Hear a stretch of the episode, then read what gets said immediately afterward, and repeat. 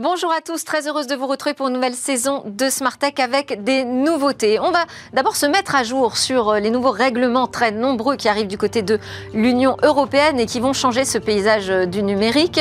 On va commencer avec le sujet du transfert des données entre l'Union européenne et les États-Unis. Sujet hautement épineux, parfois un petit peu complexe. Alors j'ai convié une avocate à qui je poserai simplement trois questions pour tout bien comprendre.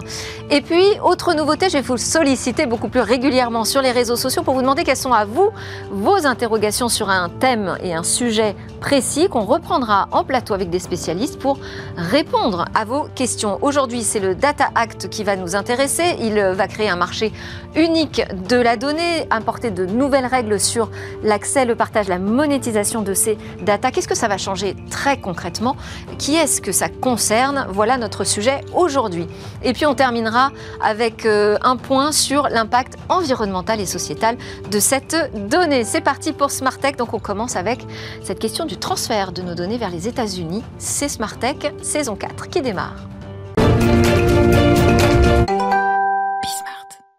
Trois questions à Corinne Tirache. Bonjour. Bonjour. Vous êtes euh, associée au sein du cabinet d'avocats d'affaires Alérion. Vous assumez la responsabilité des départements droit, des technologies et du numérique et aussi de la propriété intellectuelle. On va parler ensemble de ce nouveau cadre légal euh, qui a été adopté par euh, l'Union européenne pour le transfert des données vers les États-Unis.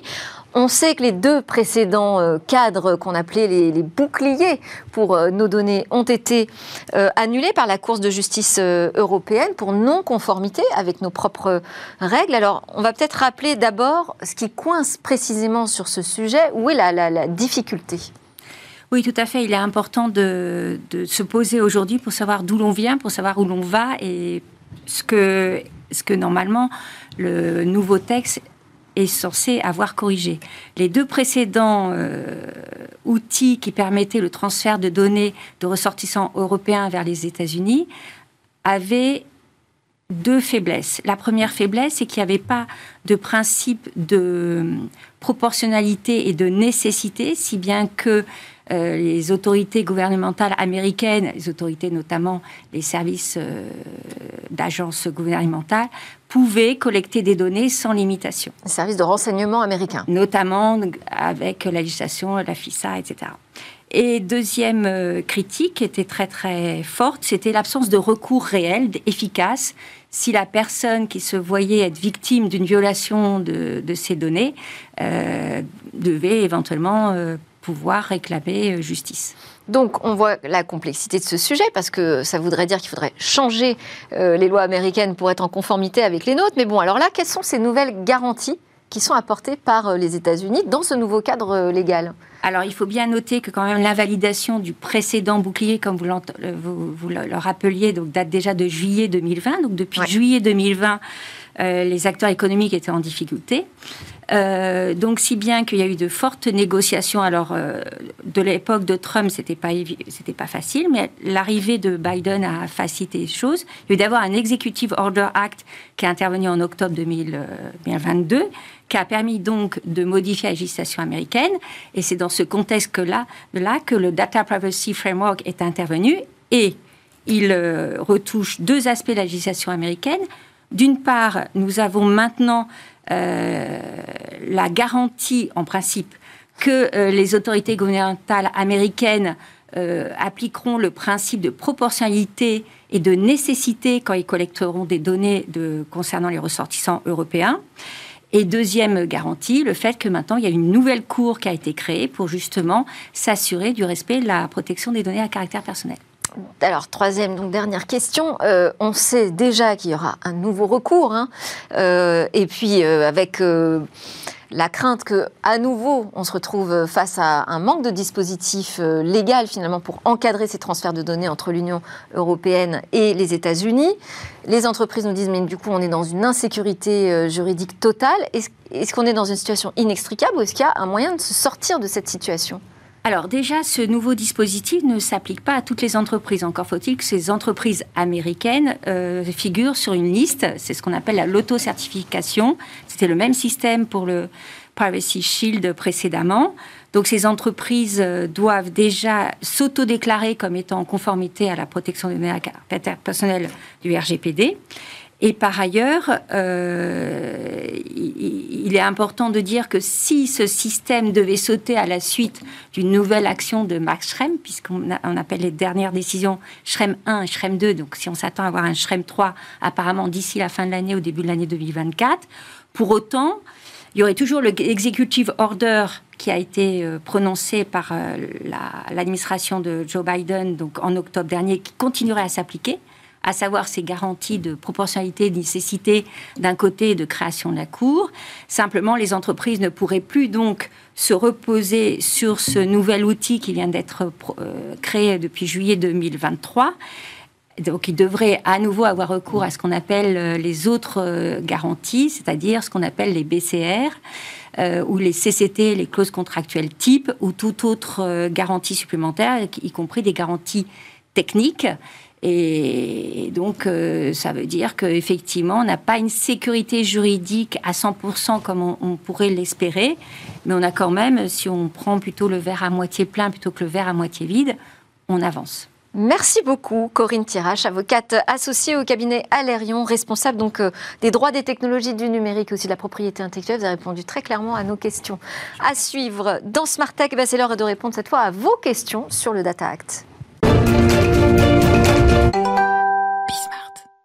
Alors l'Europe n'a sans doute jamais été aussi prolifique en matière de règlement sur le numérique. Le DSA, par exemple, entre en vigueur ce 25 août. Il est censé protéger davantage les utilisateurs sur les grandes plateformes. On a aussi le DMA qui va euh, mettre les mains sur les règles anticoncurrentielles euh, pour redresser les choses là aussi dans le numérique.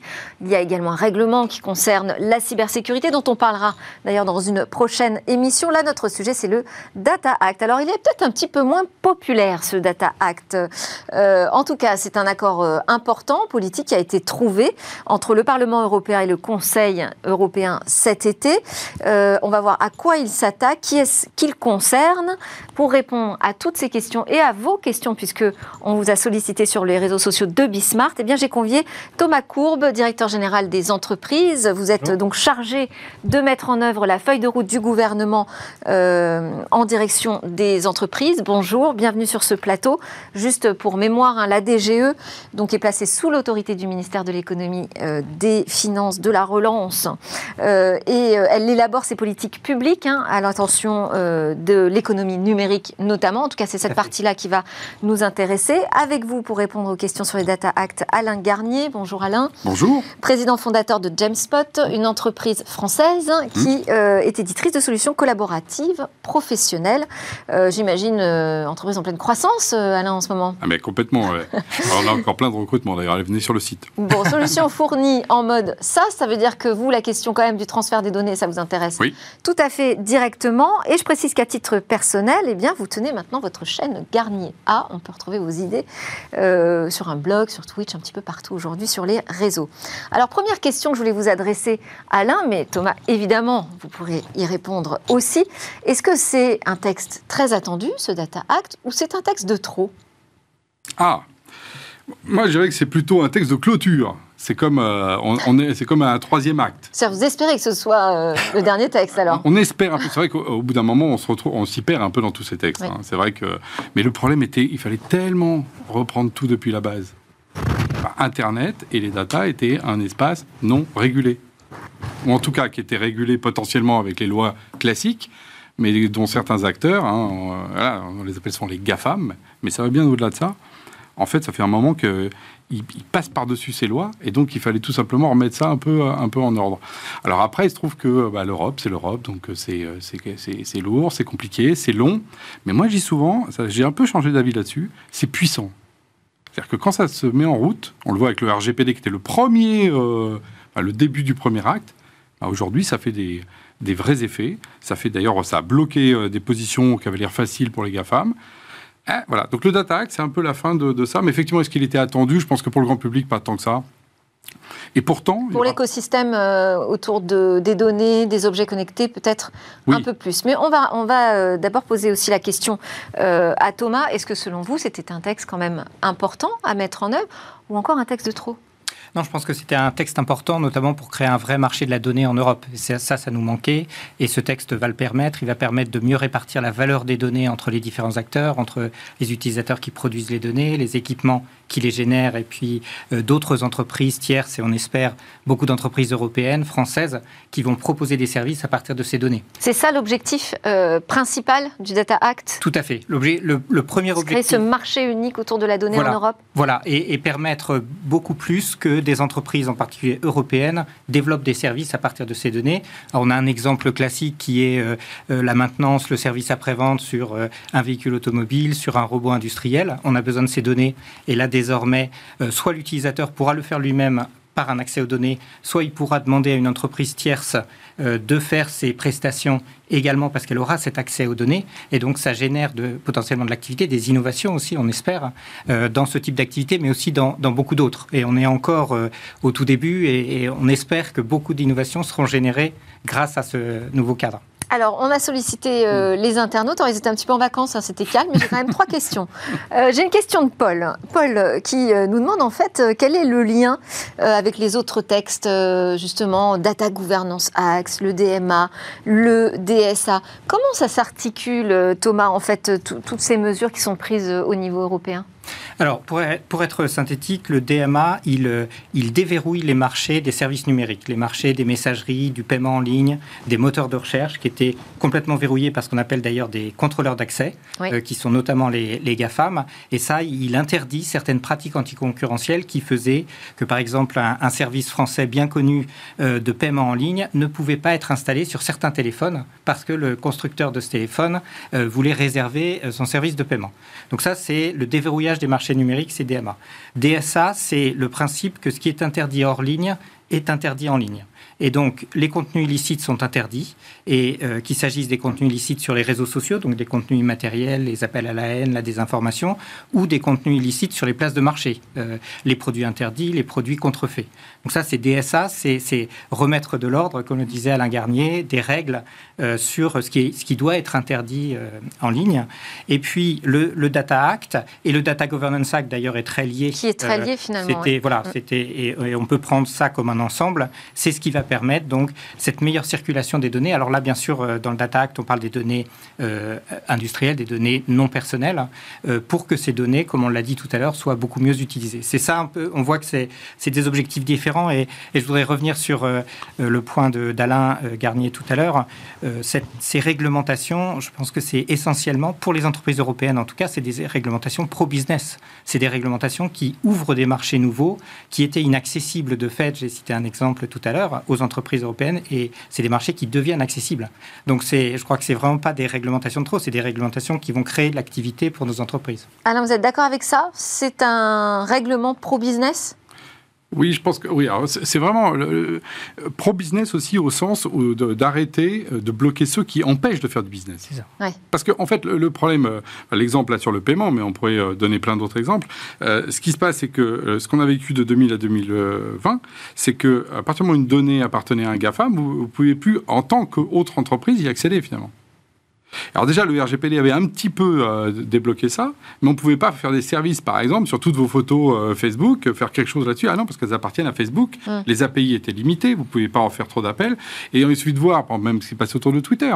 Euh, Twitter, par exemple, le fameux, le fameux feu Twitter, hein, même avant même que Elon Musk vienne mettre le bazar. Il y avait des API, il y avait énormément d'écosystèmes autour de boîtes qui avaient monté des trucs hyper intelligents autour de Twitter. Il y a un jour, les, les, les dirigeants actionnaires ont dit non, non, on va récupérer toute la valeur ils ont fermé les API. Tous ces services-là sont morts. Parce que les données n'appartenaient pas finalement et l'accès n'appartenait pas. Et, donc ça, avec le Data Act, ce serait pas possible? Bah, Le Data Act va permettre d'ouvrir ça. Moi, ce que je trouve intéressant aussi, c'est que quand je disais tout à l'heure que c'est une prise en tenaille, c'est qu'au fond, on a d'un côté le RGPD qui s'est intéressé de manière un petit peu obsessionnelle, mais c'était aussi peut-être la, problématique de l'époque. Hein. moi, il faut regarder ça avec des temps longs, hein. hum. encore une fois. Hein. Euh, sur les données personnelles, on protège les gens. Et puis avec le Data Act, on arrive d'ailleurs, en fait, euh, on parle d'Internet des objets, mais en fait, c'est les Internet des objets, mais qui est aussi produit par les gens. Une caméra, c'est il y a quelqu'un. Une voiture, il y a quelqu'un qui conduit. C'est pas. Et donc, on prend en tenaille les deux bouts en fait de ce que sont les données, depuis l'industrie. Euh, Et l'utilisateur euh, reprend la main aussi sur ces données qui sont produites par ces objets connectés. Tout à fait. Il reprend la main et comme je l'évoquais dans les exemples que je donnais tout à l'heure, il peut même décider d'y accéder lui-même pour les utiliser ou euh, de confier les services associés à, à l'exploitation de ces données à un tiers. Oui. Et, Alors, justement, parce qu'on va peut-être préciser les choses, parce que là, j'ai une question aussi de Olivier qui mm. nous dit, mais qu'est-ce que ça change pour moi, utilisateur? Ah bah, L'exemple typique, c'est euh, euh, j'ai une voiture, j'ai un constructeur. Euh, avant le Data Act, un constructeur comme Tesla peut dire bah, les données, il n'y a que à travers Tesla que tu peux avoir un certain nombre de diagnostics, de calculs, etc. Et demain, Tesla ne peut plus empêcher une start-up d'essayer de faire un truc intelligent avec les données de la Tesla. Si c'est fait, alors c'est là où après on retrouve toujours la question entre une loi et son application. Ah bah, Parce que comment je vais faire moi, utilisateur de cette voiture, récupérer les données, les transférer à un autre prestataire Alors ça, ça, le Data Act prévoit que euh, le transfert des données doit être assuré par celui qui les détient, donc euh, souvent par le le constructeur de l'objet qui a généré ces données, il doit être transféré euh, dans des conditions de coûts qui sont encadrés, qui sont simplement le coût du transfert technique. Donc ça, ça sera une obligation en fait du constructeur. Et donc, donc la, start-up euh, tierce qui veut proposer un service, elle aura grâce au Data Act cet accès hum. euh, à coût très économique aux données pour proposer ses services.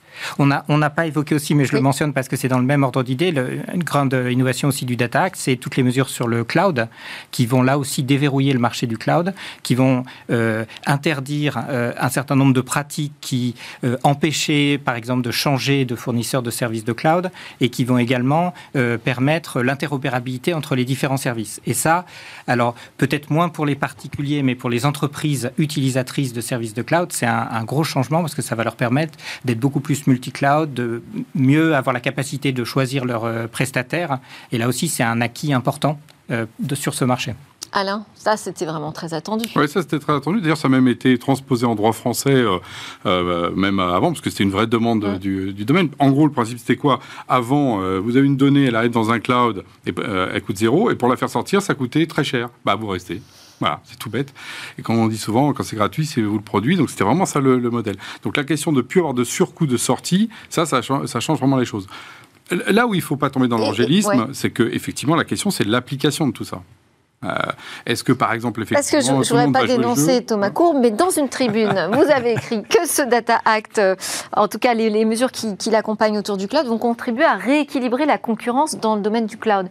Je voulais voir avec hmm. Alain. Vous pensez que c'est vrai? Ça peut y contribuer? Ah bah, Par exemple, le fait même d'ouvrir les. Ça peut changer la donne? ça, ça, va changer la donne parce que déjà, on est dans un mode inversé de celui qui, était celui d'avant. Faut, faut, enfin, on, est, on est adulte. La question n'est pas de dire c'est pas parce que le Data Act est arrivé que tout d'un coup les GAFAM vont, euh, vont disparaître ou qu'on va rééquilibrer le marché demain. Sauf que avant, les conditions de marché ne permettaient même pas de remonter la pente. Là, maintenant, il y, a un changement euh, d'orientation. Maintenant, il faut aussi que tout le monde, effectivement, autour de la table, se mette euh, là-dedans. Que les startups qui se, qui se lancent euh, là-dessus. Il faut effectivement aussi que s'il y, a un GAFAM qui, par exemple, ne joue pas le jeu, bah, qu'il soit sanctionné, et non pas qu'on attende les 15 années réglementaires de l'Europe pour sanctionner, qui fasse que bah, tout le monde est mort quand on a dit qu'il avait raison. Voilà, c'est qu'il y a aussi la question ensuite de l'application de ces textes. Mais le fait même qu'on ait quatre textes quand même à la suite euh, on disait trop, pas trop. Mais ça veut dire que l'Europe, elle veut aller dans ce sens-là. là, il n'y a pas de, je crois qu'il n'y a pas d'ambiguïté. Ça, même tous les pays d'Europe ont fini par se mettre d'accord. Alors qu'on passe notre temps à nous dire qu'en Europe, on ne peut pas se mettre d'accord. Euh, donc moi je, moi, moi, je vois ça vraiment quelque chose de très positif. et pas seulement parce que je sors de l'été. Hein. bon, alors il y a un point quand même, parce qu'on parle aussi de, lutter contre les accès illicites à ces données, notamment contre les intrusions de gouvernement. Comment est-ce qu'on euh, on peut mettre des barrières euh, Comment on peut davantage se protéger? Est-ce que ce qu'il y a dans le Data Act aujourd'hui, ça doit nous rassurer? Ça peut nous rassurer? Oui, c'est une première étape qui va permettre effectivement de renforcer les obligations, de, euh, notamment des fournisseurs de services de cloud, euh, de d'empêcher ces accès illicites par des gouvernements étrangers et ça va être complété alors vous allez dire mmh. par une autre c'est pas une régulation mais par un autre standard de cybersécurité qui s'appelle EICS qui va permettent d'assurer aux clients qui veulent la sécurité maximale en termes de prévention des accès par des gouvernements étrangers à leurs données, euh, d'avoir euh, le niveau de certification qui leur donne cette assurance. Et donc on aura avec EUCS, avec Data Act, euh, pour ceux qui, le souhaitent, notamment pour des entreprises qui ont dans le cloud des données particulièrement sensibles, ils pourront avoir cette assurance d'un très haut niveau de sécurité contre les intrusions. Ça va aussi faciliter, j'imagine, euh, les transferts de données, le travail aussi des services publics à partir des, des, données que nous produisons, nous, au quotidien. Ça peut transformer l'administration oui, alors euh, d'abord dans le DACTA, qui a la possibilité, alors dans des situations exceptionnelles plutôt de crise, pour les euh, autorités publiques d'avoir accès aux données détenues par les entreprises, par exemple euh, dans des catastrophes naturelles, il peut être utile d'accéder directement aux données des entreprises. Ça, c'est dans des cas très évidemment très circonscrits, très exceptionnels de gestion de crise. plus globalement, la question du partage des données est un sujet majeur aussi pour les entreprises, bien sûr, mais aussi pour les administrations publiques. Je vois Alain qui hoche la tête. Oui, oui. Et en même temps, et ce qui est intéressant aussi, c'est que l'Europe devient plus mature. C'est-à-dire que finalement, cette histoire d'accéder aux, informations. Aujourd'hui, c'était quoi la situation Les Chinois accèdent à toutes les données de tous les Chinois, plus ils essaient de rentrer dans notre modèle, hum. dans, notre monde. Les Américains font la même chose. Ils ont une loi totalement extraterritoriale dans laquelle ils accèdent à toutes les données qui sont justement produites par des acteurs. Et l'Europe disait, ah ben nous, non, nous, on n'a rien. Donc là, c'est un rééquilibrage qui dit, en dehors de l'Europe. C'est-à-dire qu'on devient un, un, espace autant surveillé finalement que l'espace chinois ou américain. non, on se, on se protège surtout des surveillances, euh, des surveillances on se protège de celles des autres. On surveille. on autorise la surveillance des États, mais par contre, dans notre modèle démocratique. Mais n'ayons pas peur des choses. Est-ce qu'on a, est qu'on a envie que quelqu'un qui, par exemple, parce qu'il est sur le territoire européen, euh, puisse plus y avoir de mandat, regarder ce qu'on fait des choses quand il y a des, opérations illicites? Donc, il faut aussi avoir en tête que la, la police, par exemple, dans, tous les pays européens, a des droits supérieurs à, nous autres kidam. Donc c'est normal qu'on fasse la même chose sur les data. Il ne faut pas en avoir peur de ça. Mm. Justement, moi je trouve que c'est très adulte d'assumer que oui, on a euh, ce renforcement. Alors que jusqu'à présent, on était surveillés et que nous, on ne pouvait pas surveiller nous-mêmes. Bah, quelque part, c'était vraiment infantilisant. Moi, je vois vraiment ça comme le, retour de l'Europe comme un continent, euh, au sens du continent, face euh, au modèle américain, au modèle chinois. Et dans notre modèle, par contre, qui est beaucoup plus démocratique quand même, euh, il faut quand même le reconnaître. Hein. Allez, dernière question, elle nous vient de Lily, avec qui j'ai le plaisir de travailler d'ailleurs. Lily nous demande eh bien, quand est-ce que ce texte entrera en vigueur, Thomas? Alors, euh, bon, le, Data Act, euh, il a été donc, il a fait l'objet d'un accord politique en juin. Il va euh, entrer en vigueur dans quelques mois, le temps d'être publié au journal officiel européen. Mais surtout, ce qui est important, Alain Garnier l'a dit, c'est que nous avons en ce moment, on a eu le vote au Sénat du projet de loi d'ISREN, donc sécuriser et réguler l'espace numérique, qui sera discuté à l'Assemblée nationale en septembre. Et nous avons décidé dans ce texte d'anticiper les mesures sur le cloud parce qu'elles nous semblaient particulièrement urgentes pour les entreprises françaises. Et donc, elles vont entrer en vigueur en même temps que cette loi SREN, donc d'ici la fin de l'année. Euh, les interdictions, euh, par exemple, de, de, frais de transfert pour euh, les sorties de services de cloud seront en vigueur à ce moment-là. Merci beaucoup à tous les deux. Merci Thomas Courbe, directeur général des entreprises au sein du ministère de l'économie, je fais court, et Alain Garnier, qui est le patron cofondateur de Jamespot. À suivre, c'est notre rendez-vous toujours avec les données. On va voir quelle est l'empreinte environnementale et sociétale de la donnée.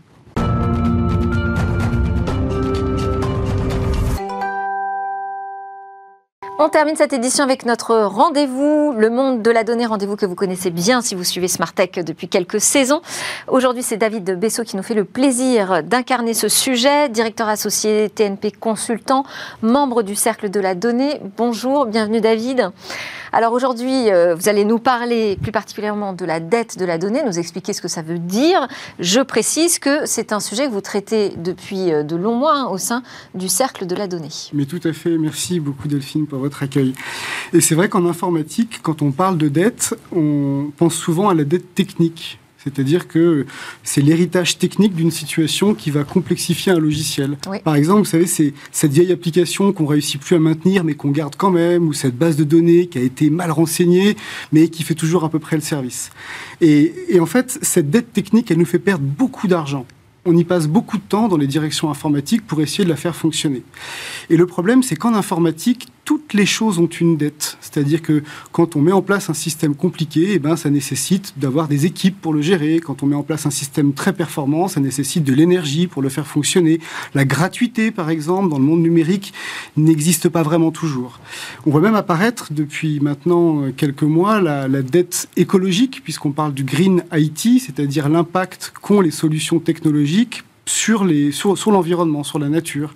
Par exemple, un ordinateur, un téléphone, c'est constitué de plastique, de métaux, ça va voyager par bateau, ça va prendre la route et ça va arriver jusqu'à chez vous. Ça consomme de l'électricité, ça consomme des ressources naturelles. Mais là, on parle de matériel, donc on voit bien effectivement l'impact tout de suite environnemental. Qu'en est-il sur la donnée?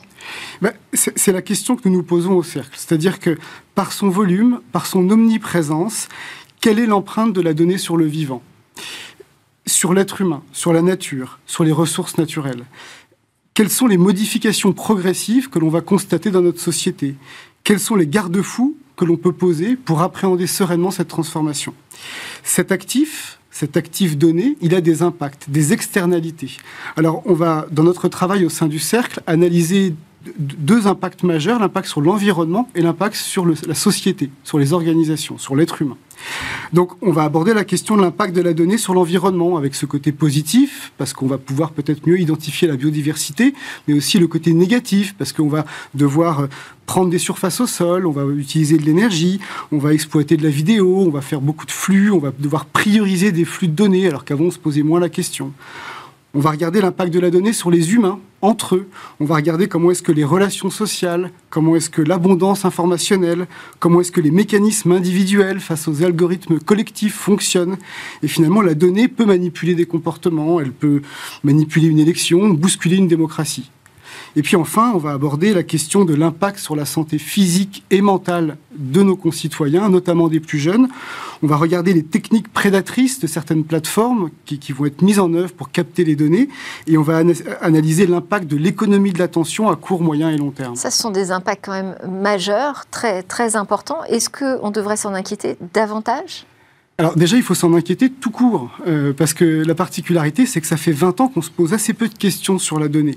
On sort d'une grande période d'opulence où la donnée était disponible sans aucune règle et sans aucune limite. Vous savez, on, se disait souvent, euh, ah, seule la capacité de stockage est notre propre plafond. Mm, mm. En fait, maintenant, on n'a plus de problème de stockage, donc on veut produire de la donnée. Et ce dont on est en train de se rendre compte, c'est que plus on produit, plus derrière, il faut la gérer, il faut la conserver, il faut euh, être capable de rendre des, des comptes à des personnes qui nous ont confier parfois leurs données. Donc notre travail au cercle, c'est de faire bouger les lignes. Alors, ce qu'on va faire, c'est qu'on va ouvrir des portes qui sont restées fermées. Et elles étaient fermées parce que nous venons de vivre 30 ans d'émerveillement technologique, où nous étions absolument abasourdis par euh, toutes les nouveautés qui arrivaient. Et donc, au cercle, on va travailler sur des choses très concrètes. Oui, récolter des données personnelles en grande quantité représente un risque, et les minimiser représente une opportunité. Oui, certaines applications n'ont pas leur place dans la main de nos enfants. Et il faut pouvoir éduquer, prévenir, anticiper. Oui, la gratuité n'existe plus sur Internet. Les dettes numériques sur le volet social et environnemental doivent être explicites. Oui, il est possible de concilier de la sobriété et de la croissance. Oui, les entreprises doivent rendre des comptes et le consommateur doit être mieux informé. Et donc c'est sur tous ces sujets euh, que nous travaillons et c'est le sens des propositions que nous allons formuler dans notre étude. Euh, comment agir en conscience pour appréhender sereinement les impacts de la donnée sur le vivant Merci. Merci à vous, David Bessot. Vous êtes le directeur associé, je rappelle, TNP Consultant et membre du Cercle de la Donnée. Merci beaucoup. C'était Smart Tech. Merci à vous de nous suivre, de reprendre avec nous cette saison 4 de Smart Tech. Les discussions sur la tech continuent évidemment très vite sur la chaîne Bismart. Vous pouvez également nous suivre sur les réseaux sociaux et en podcast. Excellente journée.